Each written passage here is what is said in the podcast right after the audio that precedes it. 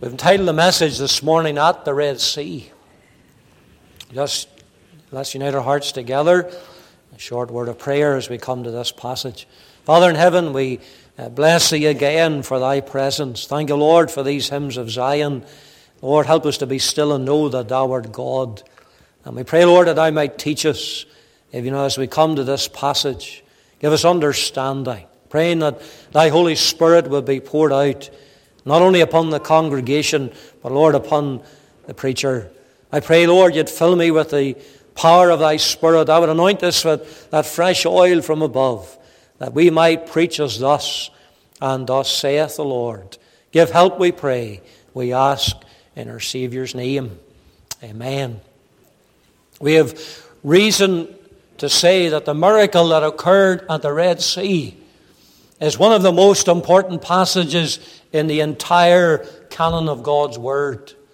A.W. Pink, one of the commentators, even suggested that the miracle occurs or occupies, I should say, a similar position in the Old Testament to that of the resurrection of the Lord Jesus Christ in the New Testament, because both of them, in equal measure, demonstrate uh, the power of God.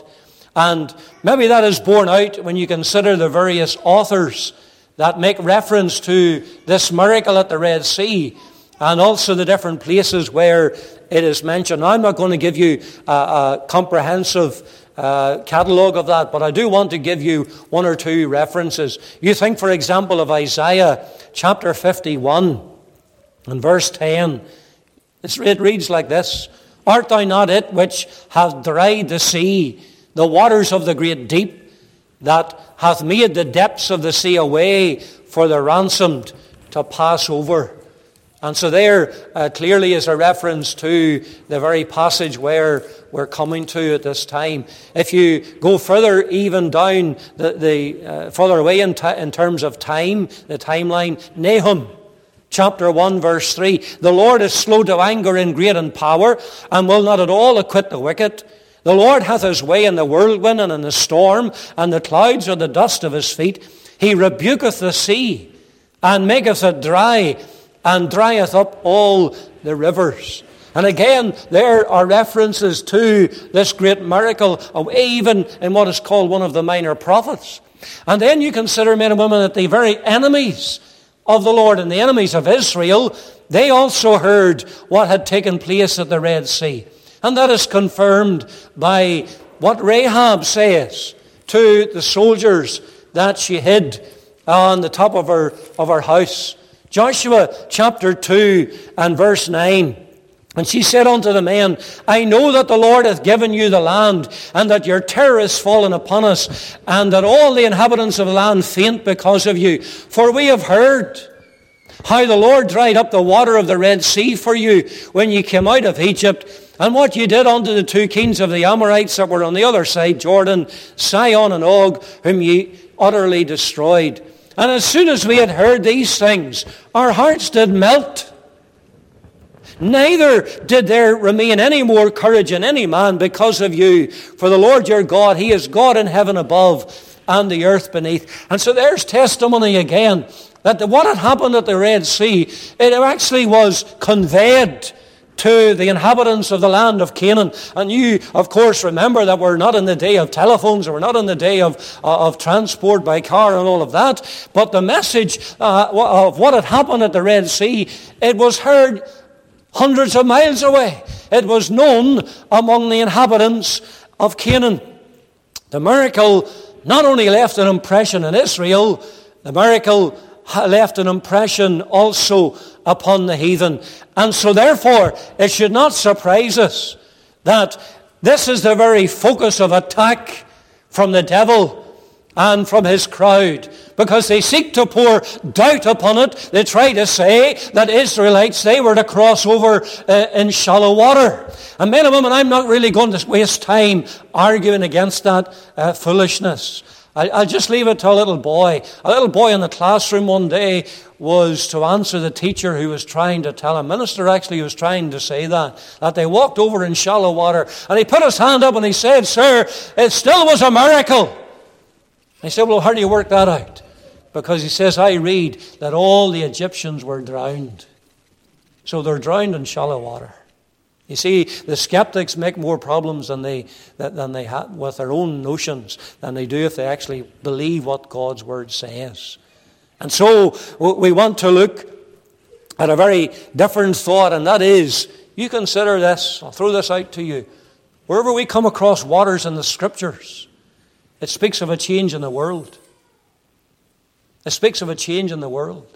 First occurrence, of course, of waters is found in the creation account in Genesis chapter 1, and that was to bring about a change to this world as the waters were gathered together and they were called seas, and there was the formation of the dry land. You think also of the time of Noah and the waters at that time, and again, the old world perished. It was a change of worlds. You think of the last reference to waters in the scriptures in the Revelation, and John records of the new heavens and the new earth, and there was no more sea. And men and women, that tells us that there will be no more division, no more parting. It will be a new day with the new heavens and the new earth. The worlds will never change again. And you know that thought falls neatly into the, the same thinking that we find in this chapter, this passage that we've been reading. What Israel faced, what they were to cross, would mean a changed world for them. They were leaving behind Egypt, the world of Egypt, the slavery, the bondage, and all of that, and they were moving into completely new circumstances. But before we get them across the Red Sea, I want us to see what happened at the Red Sea. So we'll have to take a bit more time in getting them across. We'll not get them across this morning, but we will get them across, God willing, sometime. I want you to see, firstly, here the direction. We have considered how they moved from Succoth to Etham at the end, edge of the wilderness. They were to sacrifice unto the Lord in that desert place. They were to serve the Lord in Mount Horeb. And that meant them traversing that desert land. But the thing that we must note here particularly from the opening words, is that they are now directed off that course. The direction by which they were to go was commanded by the Lord. You look at verse 1 and 2. And the Lord spake unto Moses, saying, Speak unto the children of Israel that they turn and encamp before Pi-hahiroth and between Migdol and the sea over against Baal, Baal Zephon. Before it shall ye encamp by the sea. Here's something that was commanded by God. Here's something that was important. Moses heard this message. The way in which they were to go was in accordance to God's will. They were to head to Pi-hahiroth. Pi-hahiroth was on the west side of the Red Sea. That means they were to turn from the edge of the wilderness. This path led them down the west side of the Red Sea when it might have seemed that they should have been on the other side. If they were going to Horeb, and if they were going on into the land of Canaan. But men and women, it was God's will. God commanded this, you see. And sometimes God does lead us in ways we may not understand. Not right.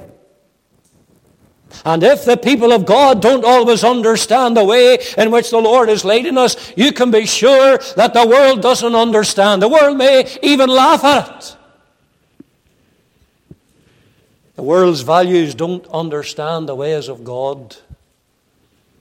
And so, if you find yourself in a similar situation and God has taken you in, in a different direction, maybe to what you thought or, or, or what you expected, then encourage yourself to know I'm in the will of God. And to know that God's wisdom never does make any mistakes. And He wasn't making a mistake here as we will see. For note, this direction was contrary to human reasoning. It was contrary to the human thinking. It was an unexpected path as far as Israel was concerned. In the ordinary scheme of things, they would have continued on the same path, not turned from it, as we've read in verse 2. But to continue down the west side would lead them further away from the wilderness, further away from Canaan, or at least that's how the human mind would have thought of it. But Moses was not only commanded to take this route, as the Lord spake unto him. But remember the closing verses of the previous chapter. The cloudy pillar also led them that way. The cloudy pillar was, was constantly, continually with them to lead them by day, the pillar of fire by night. They had this twofold witness that they were going in the right direction that would eventually uh, cause them to encamp by the Red Sea. And men and women, when God leads in a direction that seems contrary to you and seems contrary to your thinking, then He will make it abundantly clear. We never have to guess where to go or what to do. It will be obvious. It'll be plain to us.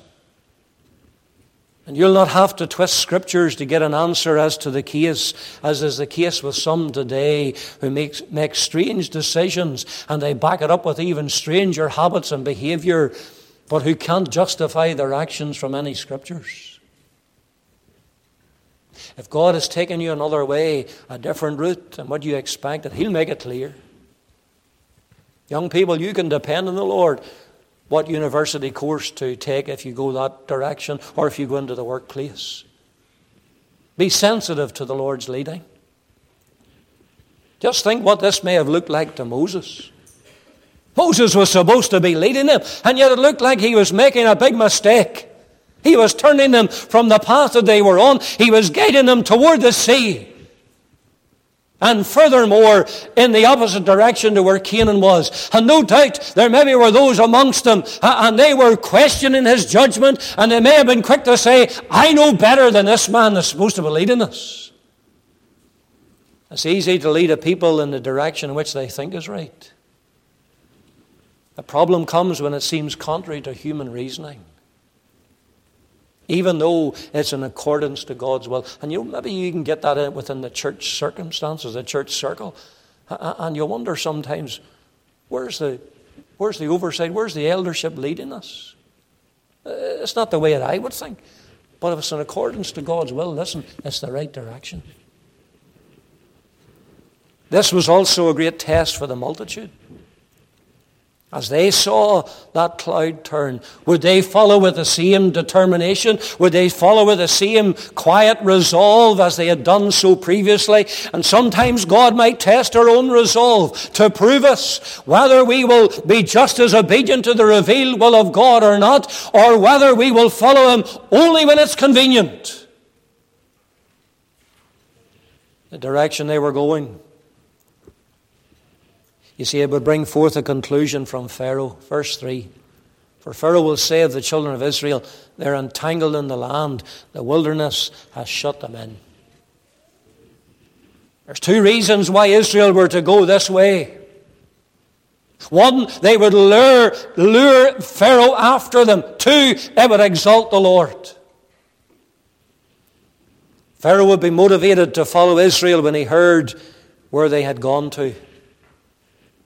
He was regretting that he ever allowed them to leave as his slaves, and so were his servants.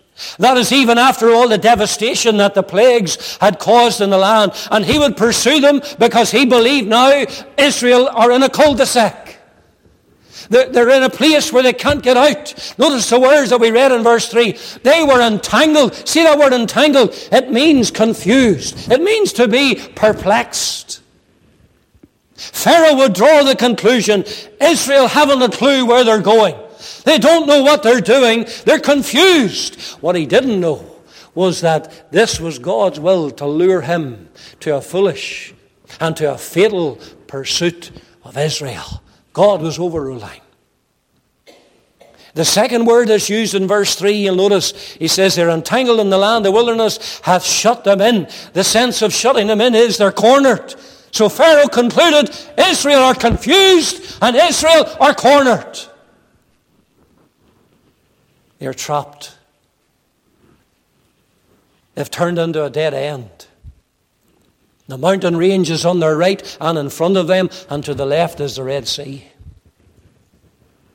The only way out for them is to retreat, and that will be straight into the hands of the great armies of Egypt. Pharaoh was a, with a hardened heart from the Lord, and with a bloodthirstiness could only see a helpless victim, a quick slaughter of many of them, and the rest of them taken back as slaves. It would be the easiest battle he thought he was going to face. And yet, through it all, God would bring glory to himself. You look at verse 4. It says, And I, I will harden Pharaoh's heart, that he shall follow after them. And I will be honored upon Pharaoh and upon all his host, that the Egyptians may know that I am the Lord. The Lord himself will be honored in it all. The judgment that was coming upon Pharaoh and his armies would exalt God. You know, men and women, all men will honor God. Some will do it by obedience. Many, like Pharaoh, will honor God only through judgment because of their disobedience. But they'll still honor God. And, dear people, the glory of God is to be our supreme purpose in all our actions. That's a little word for our heart this morning. 1 Corinthians 10 and verse 31. Whether therefore ye eat or drink or whatsoever ye do, do all to the glory of God. You'll ask yourself the question Do I honor, do I glorify God by going into the ice cream parlor on a Sunday afternoon? I think you know the answer to that. Whether we eat or drink, whatsoever we do, whatsoever we do. Do it to the glory of God. Let me ask you before we go on is the direction you're going spiritually honoring and glorifying the Lord? Let that question settle on your heart. It's a challenge to each one, challenge to the preacher, as well as to every one of his people. I want you to notice here the desperation. Between a rock and a hard place. I'm sure you've often heard that phrase as well. You could write it over this passage for Israel. Well, you, you might have expected, not expected to see the little phrase that we read there in verse 8. It says, And the Lord hardened the heart of Pharaoh, king of Egypt. He pursued after the children of Israel. Listen to this. And the children of Israel, or the children of Israel, went out with an high hand. You might not have expected to see that little last phrase in that verse. They went out with a high hand simply means they went out with confidence. They went out with courage. They went out triumphantly. And even Numbers chapter 33 tells us that they went out and they did so in the sight of all the Egyptians. They walked in victory in front of their enemy. But you can be sure that when we have the ascendancy over the devil, when we, we get the victory over that temptation or another temptation, you can be sure it's then that we need to be in our guard against the next attacks. Wasn't that the case with the Savior? Remember, we read in Matthew chapter 3 how the Savior was baptized in the River Jordan. The Holy Ghost came upon him like a dove. The voice from heaven was to hear, uh, was to be heard to be saying, this is my beloved Son, in whom I am well pleased. But the very next words that we read was, the Spirit led him into the wilderness to be tempted of the devil. The attack came after the, straight after the blessing.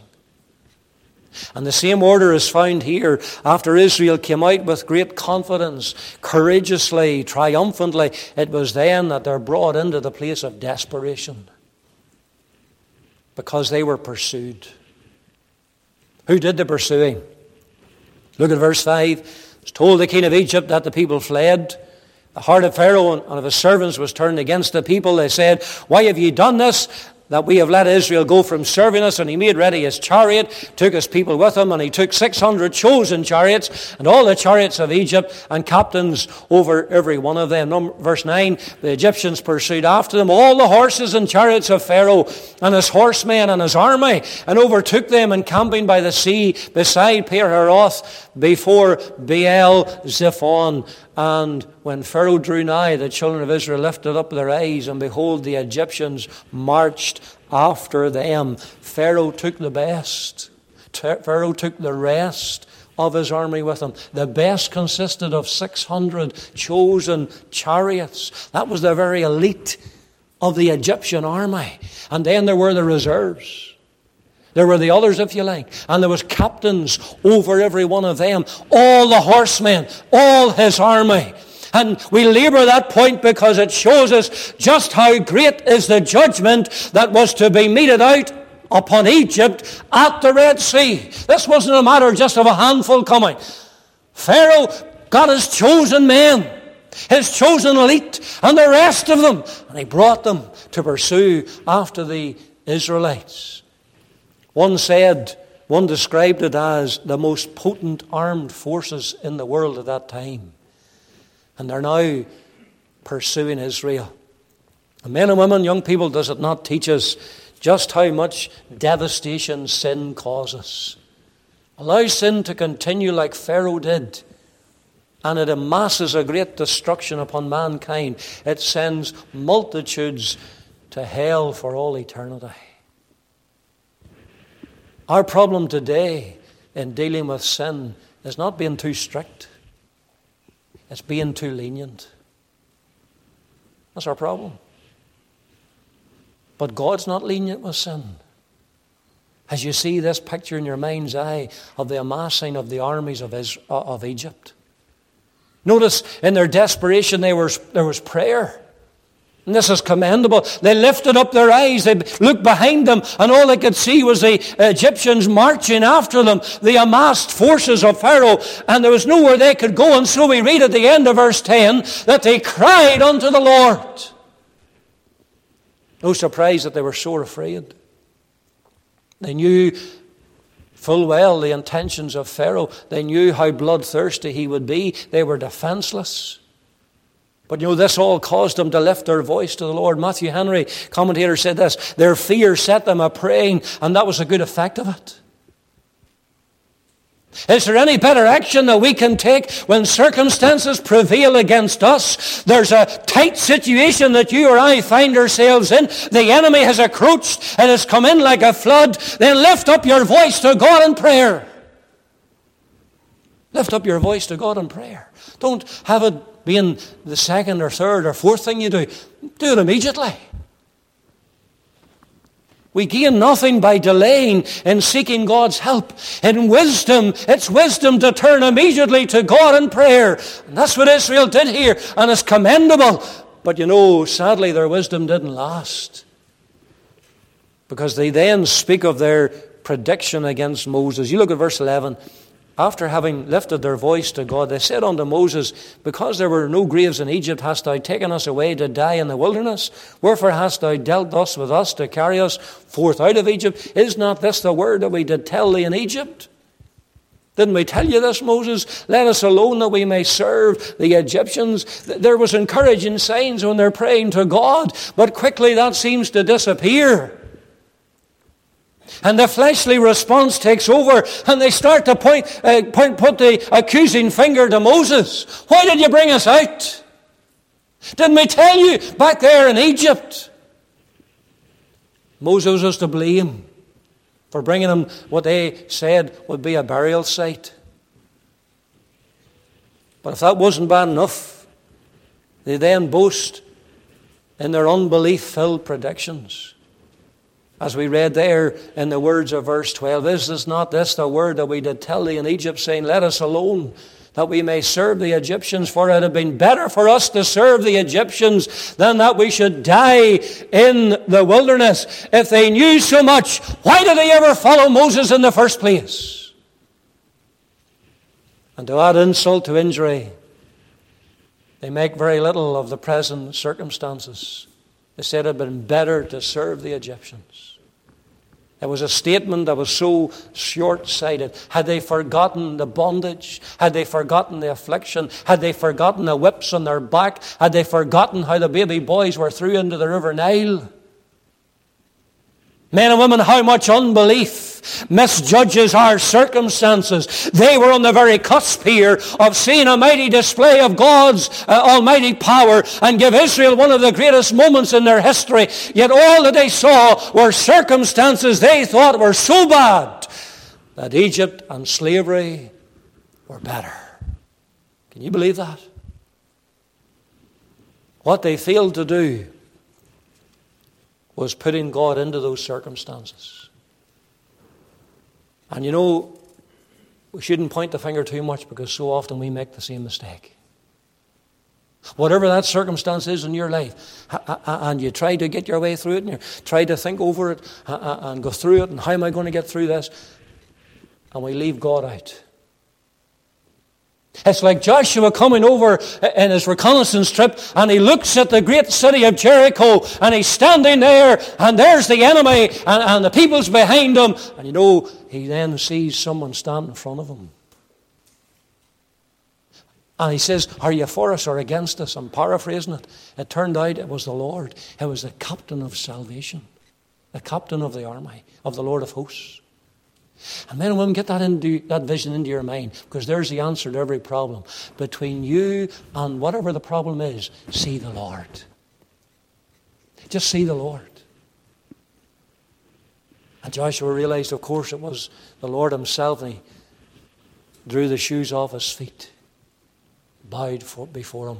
God gave the victory over that great city of Jericho.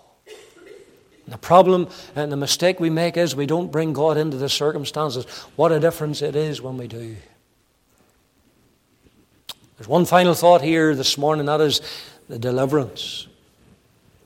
You just, you just stand there, as it were. You hear what the crowd has said unto Moses. You see the desperation. They're so afraid. They look back and they see the armies of of Egypt marching. They look to this side and they see the Red Sea. They look round them, there's the mountain range. They're in a tight spot. And they accuse Moses of bringing them to a burial ground in the wilderness. But you see the response that Moses gives to them. He doesn't chastise them, he doesn't chide them, he gives them a, an encouraging word. Verse 13 it's a word of peace. Moses said unto the people, Fear ye not. That's exactly what they needed. Fear ye not. You take those words uh, uh, and think of Moses was exhorting them to get above their fears as they looked back, as they saw the encroaching Egyptian army. How necessary it is a message of fear not. You know, if there's, if there's fear in our hearts, men and women, if we have no peace there, and we don't do well. The sinner doesn't do well this morning because they have no peace with God in their heart. There's no rest to the wicked, saith the Lord of hosts. And it was a message that we find given to many in the scriptures. You think of Abram, for example, God said, Fear not, Abram, I am thy shield and thy exceeding great reward. Joshua was also here to hear it after the defeat of Ai. It was a message given to Gideon, it was given to David, it was given to Isaiah, it was given by the very angels at the incarnation of Christ. They came to the shepherds and they said, Fear not, bring you good tidings of great joy. Can we not say that the Lord also has a fear not for us this morning? Luke 12, verse 32 says this Fear not, little flock, for it is your Father's good pleasure to give you the kingdom. Fear not. When it comes to death, the psalmist David could say in a well known psalm, I will fear no evil for thou art with me.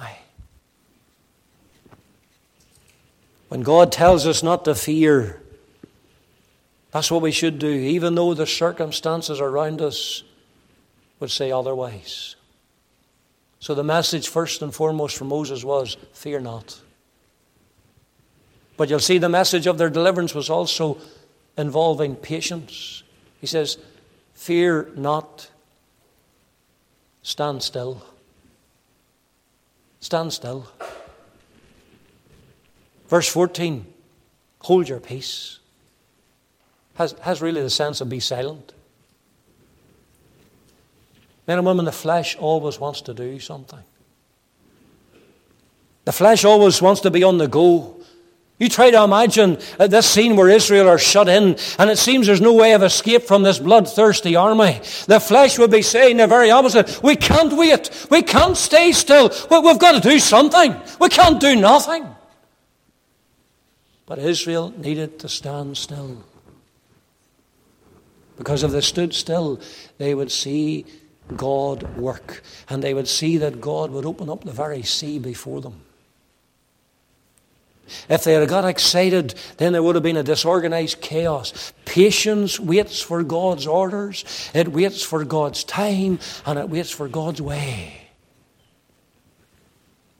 Peace, patience. What else in the message? The promises. You see, the message was the promises of their deliverance. There are two promises that Moses makes to Israel in verse 13. Fear ye not, stand still and see the salvation of the Lord, which he will show you today. For the Egyptians whom ye have seen today, ye shall see them again no more forever. They were going to see the salvation of the Lord.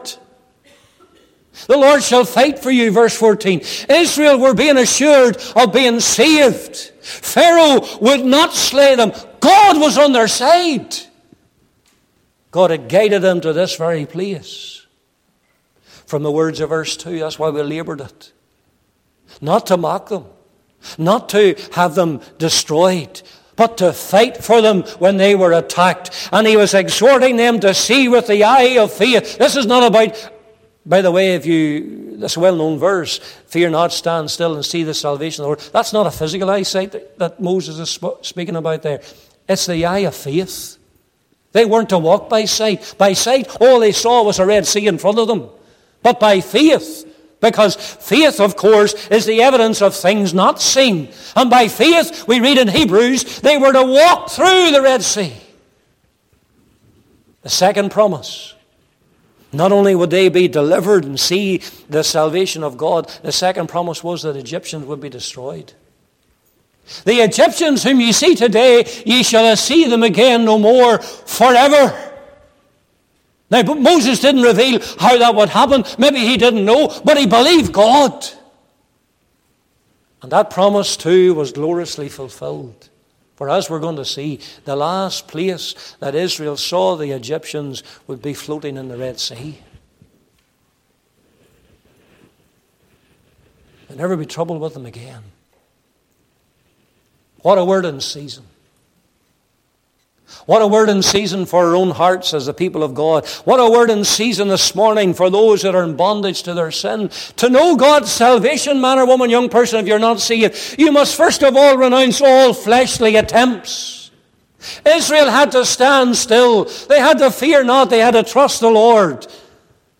They would see the salvation of the Lord. And you've got to finish with all attempts that you can make to get to heaven yourself.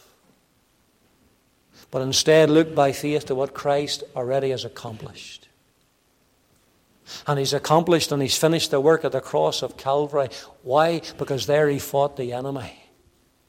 He fought the enemy of your soul and he was to overcome the devil. His head was bruised. And through the blood of his cross, you can have peace. You can be reconciled to a holy God today. You can know deliverance for your soul right now.